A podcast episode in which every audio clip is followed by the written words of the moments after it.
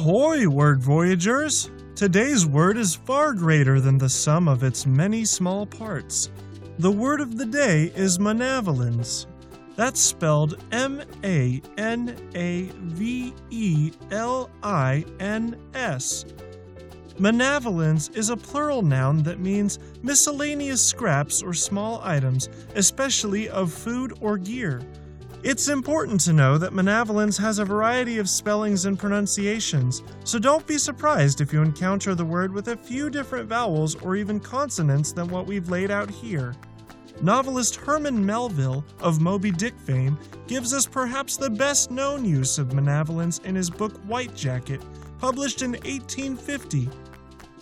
Various sea rolls, made dishes, and Mediterranean pies all of which come under the general denomination of manavelins. Uncommon though it may be, manavelins is not limited to the 1800s. A 21st century example appears in the Rory Clements novel Traitor, published in 2012. All around him there was noise traders calling wares, seamen singing shanties as they hauled at cables, gulls cawing as they swooped from manavelins of fish gossips screaming oaths at each other, idlers laughing. Manavelins, which can also refer more generally to odds and ends and more figuratively to small matters, is originally sailors' slang. Like many slang terms, manavelins has no reliable etymology.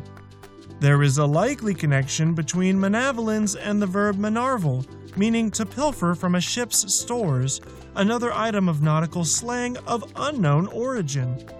If Manarvel and Manavelins are related, Manavelins may have originally meant stolen supplies, with the connotation that the supplies were small in size or few in number, before the word broadened to mean miscellaneous small things, or, by extension, small matters. Set sail on a grand tour of worldly words with Word of the Day by Dictionary.com.